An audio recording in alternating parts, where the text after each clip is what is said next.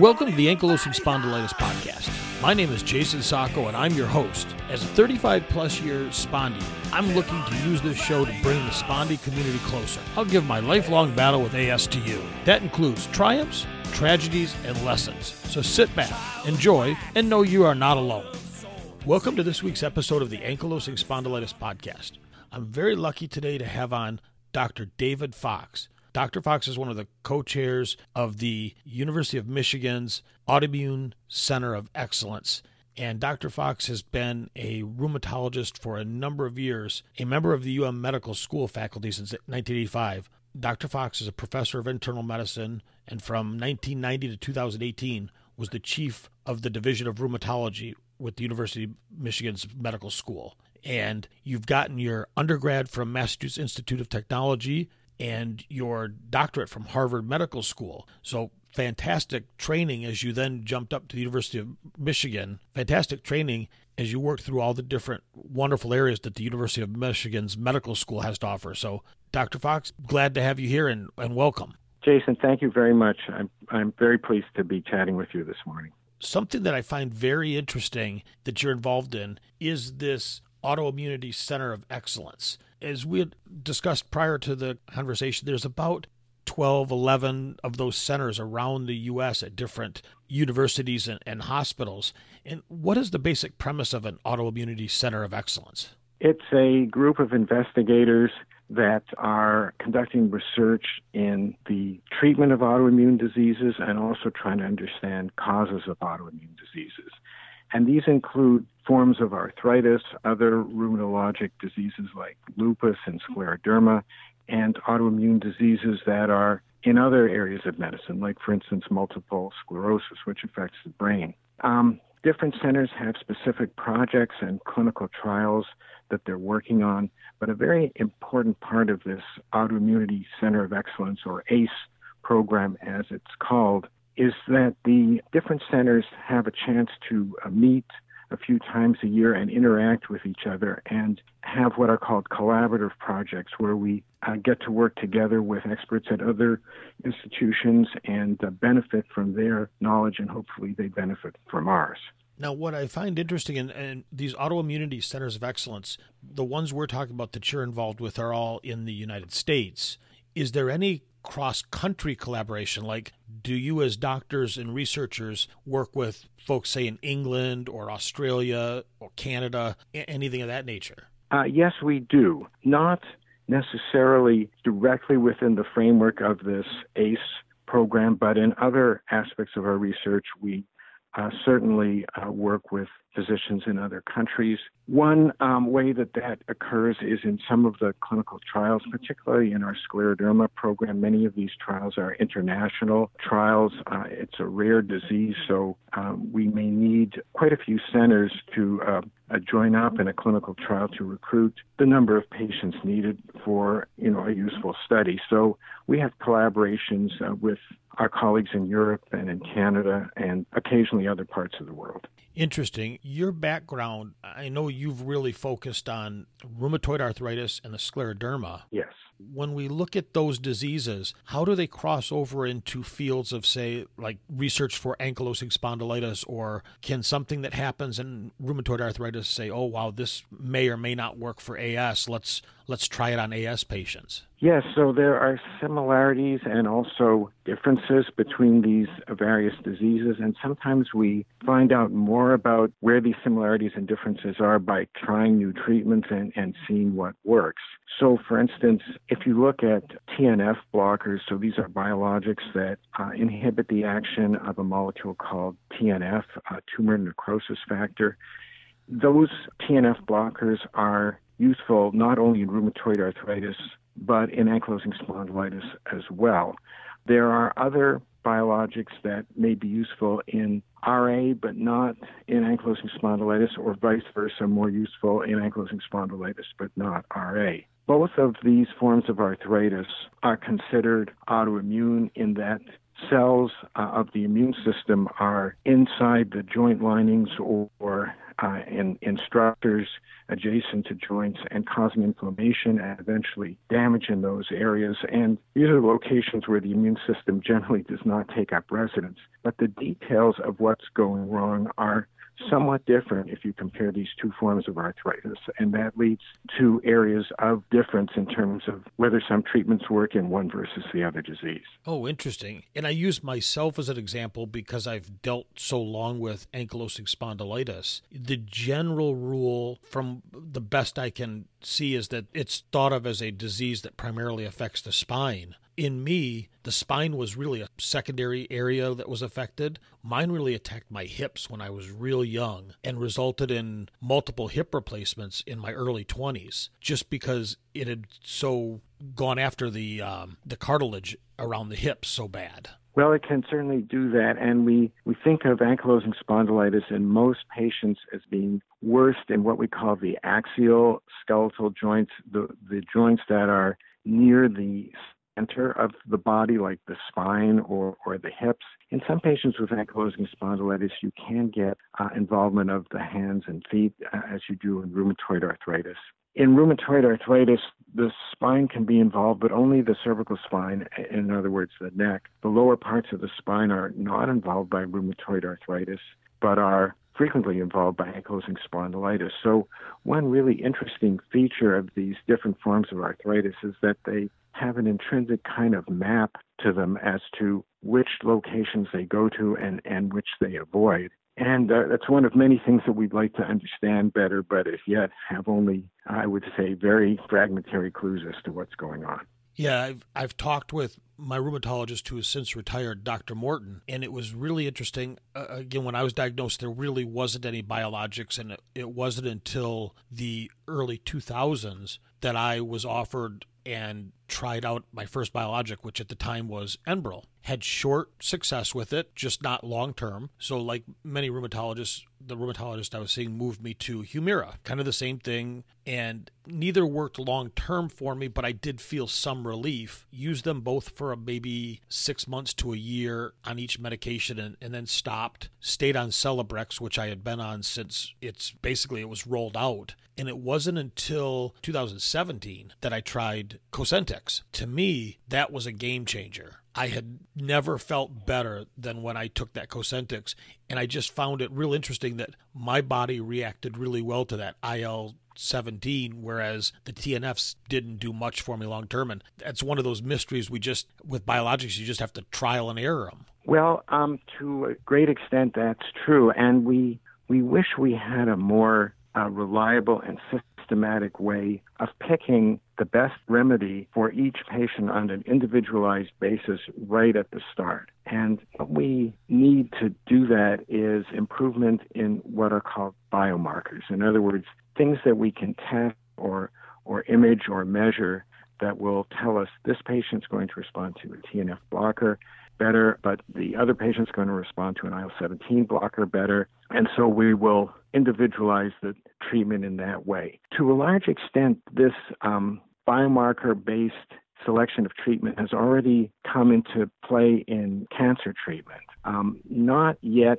very much in rheumatic diseases, but I think that's going to happen over the next five to 10 years. And so treatment will become more systematic and not just a matter of trial and error. Well, Dr. Fox, how do you do that biomarker testing? Is it just through a blood test, or is it more obviously more in depth than that? I, am not sure how that's done. Well, there there are many kinds of biomarkers. Ideally, for practical purposes, you would be able to do it through blood tests or, or urine tests or, or X-rays or other kinds of imaging. In the cancer area, of course, the um, frequently the actual tumor tissue is available, and the biomarker tests are often done on the on the cancer itself. In, in the case of uh, arthritic diseases, sometimes we have joint fluid or sometimes we can take biopsy from the inside of the joint, but we don't typically have a, a large piece of tissue as the oncologists do to do all sorts of tests on. So hopefully we, we will get some uh, biomarker tests that can be done through the blood that reflect the specific pathways that are going on in the inflammation in that patient's joint tissue and then base treatment on that. And so the, the NIH has organized an initiative called the AMP, AMP, that stands for Accelerated Medicines Partnership. And uh, that's funded in collaboration with a number of pharmaceutical companies. And they initially focused on rheumatoid arthritis and lupus and have come up with some pretty interesting results about immune mechanisms in those diseases that can be measured through biomarker tests and that may be uh, guides in the future to new kinds of treatment and uh, personalized, individualized treatment. And so uh, there's discussion about the next phase, perhaps, of this AMP collaborative, and that type of approach, I think, is is going to move the needle and get us more towards where we'd like to be in terms of picking the right treatment for the right patient. Have you noticed everybody is talking about CBD oil? With that in mind, I partnered up with Joy Organics. With Joy Organics, you get quality THC free products that is broad spectrum and made with hemp grown in the United States. It's third party tested to make sure high standards are maintained. If you go to the link in the show notes to go to Joy Organics, you can order CBD soft gels, tinctures, salve, gummies, and so much more. They offer free shipping on orders over $50. If the order is under $50, Shipping is only a flat rate of $5. And they offer you a 100% money back guarantee if you do not care for the product. So, again, go to the show notes where you will find a coupon for 15% off your order. Remember, every order supports the show to keep this show going while getting a fantastic product for you any breakthrough in rheumatoid or any of those can potentially lead to breakthroughs in the other forms of autoimmune issues. So it, it's great to hear that as a patient, it might not seem like much is happening, but behind the scenes, it sounds like there's quite a bit. There is quite a bit. And there, there's another branch of the NIH called the FNIH Foundation for the NIH. And this is a um, branch of the government that is undertaking research that is funded not by taxpayer dollars, but by contributions from pharma companies and philanthropic contributions. And one of the programs in the FNIH is a biomarkers program. And within that program, there is a, a sub program about um, immune mediated diseases. And in fact, there's a project being organized through that program specifically to come up with biomarkers in ankylosing spondylitis and spondyloarthropathies. And that's in collaboration with the um, patient organizations that are involved and invested in ankylosing spondylitis research. So they're at the table on, on this also, along with some academic centers that work very hard in the ankylosing spondylitis area. So uh, you'll be pleased to know that uh, we're we're soon hoping to launch a specific new biomarkers initiative in ankylosing spondylitis. Oh, interesting. Uh, yeah, we'll definitely keep an eye out for that. Another area that you really focus on, I believe, as if I understood this right, was autoimmune eye diseases. Well, we've done some work in autoimmune eye diseases as well. There are several kinds. Some involve the retina, which is in the back of the eye. Uh, some are called uveitis, which means inflammation of the inner structures of the eye, but in front of the retina. Many patients with inflammatory arthritis or other systemic autoimmune diseases like rheumatoid arthritis or ankylosing spondylitis, they can get eye inflammation also. Sometimes it can be pretty serious. And the eye is a special uh, zone in the body that normally is protected from immune attack, but in some diseases, something happens to break down the, the barrier that defends the eye, and the immune system can get in there and inflame the structures of the eye. Uh, it's a very important aspect of autoimmunity, and yes, we are interested in that the uveitis slash iritis is very common in people that have ankylosing spondylitis. Yes. I've noticed, no, knock on wood, I haven't had a bout of it in a while, but I've noticed that, like many things, the older I get, the longer it takes me to fight it and get rid of it, with the last bout being around for a good six months. Yeah, six months. And, and the iritis is quite painful as well. So, you know, it's a significant problem. Yeah, my first bout of iritis, nobody knew what it was. It was treated as pink eye. And you know what happens three, four days later? It's not cleared up and it's only substantially worse. I happened to go to an emergency room and luckily there was a ophthalmologist there, and he came walking in and he looked at that and he says, "Oh, you got a hot one there." He said, "You're not going to like the treatment that I got to do to fix this, but we're going to get it under control." So we did everything that was done. This was in the early 90s, and it's been a few bouts since. But I try to tell everybody from a patient side, even if you've never had iritis or uveitis, to make sure you get a good ophthalmologist on speed dial that understands that if you call them, it's an emergency that you need to be fit into their schedule. Yes, um, we we need specialized ophthalmologic care for these kinds of eye diseases. They they have the equipment to examine the eye properly and the knowledge to uh, assess what's going on. At least in ankylosing spondylitis, you know when your eye's inflamed because it's bright red and, and very painful.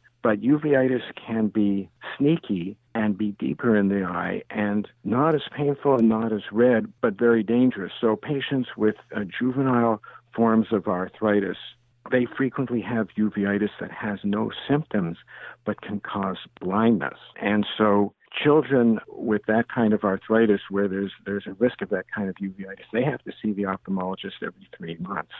That's how dangerous this condition can be. So yes, the, the eye is a, it's a very important target organ, and we definitely pay attention to that. Wow, that's I, and see again, I was not even aware that there could be that severe. I mean, I knew it could be severe, but I didn't understand in kids because I never had to affect me, and nor did I know anybody that it could be that intense, that directed, where a doctor needs to be seen that often. So that's that's really interesting. The eyes yeah. are such a complex organ. Amazing, yeah.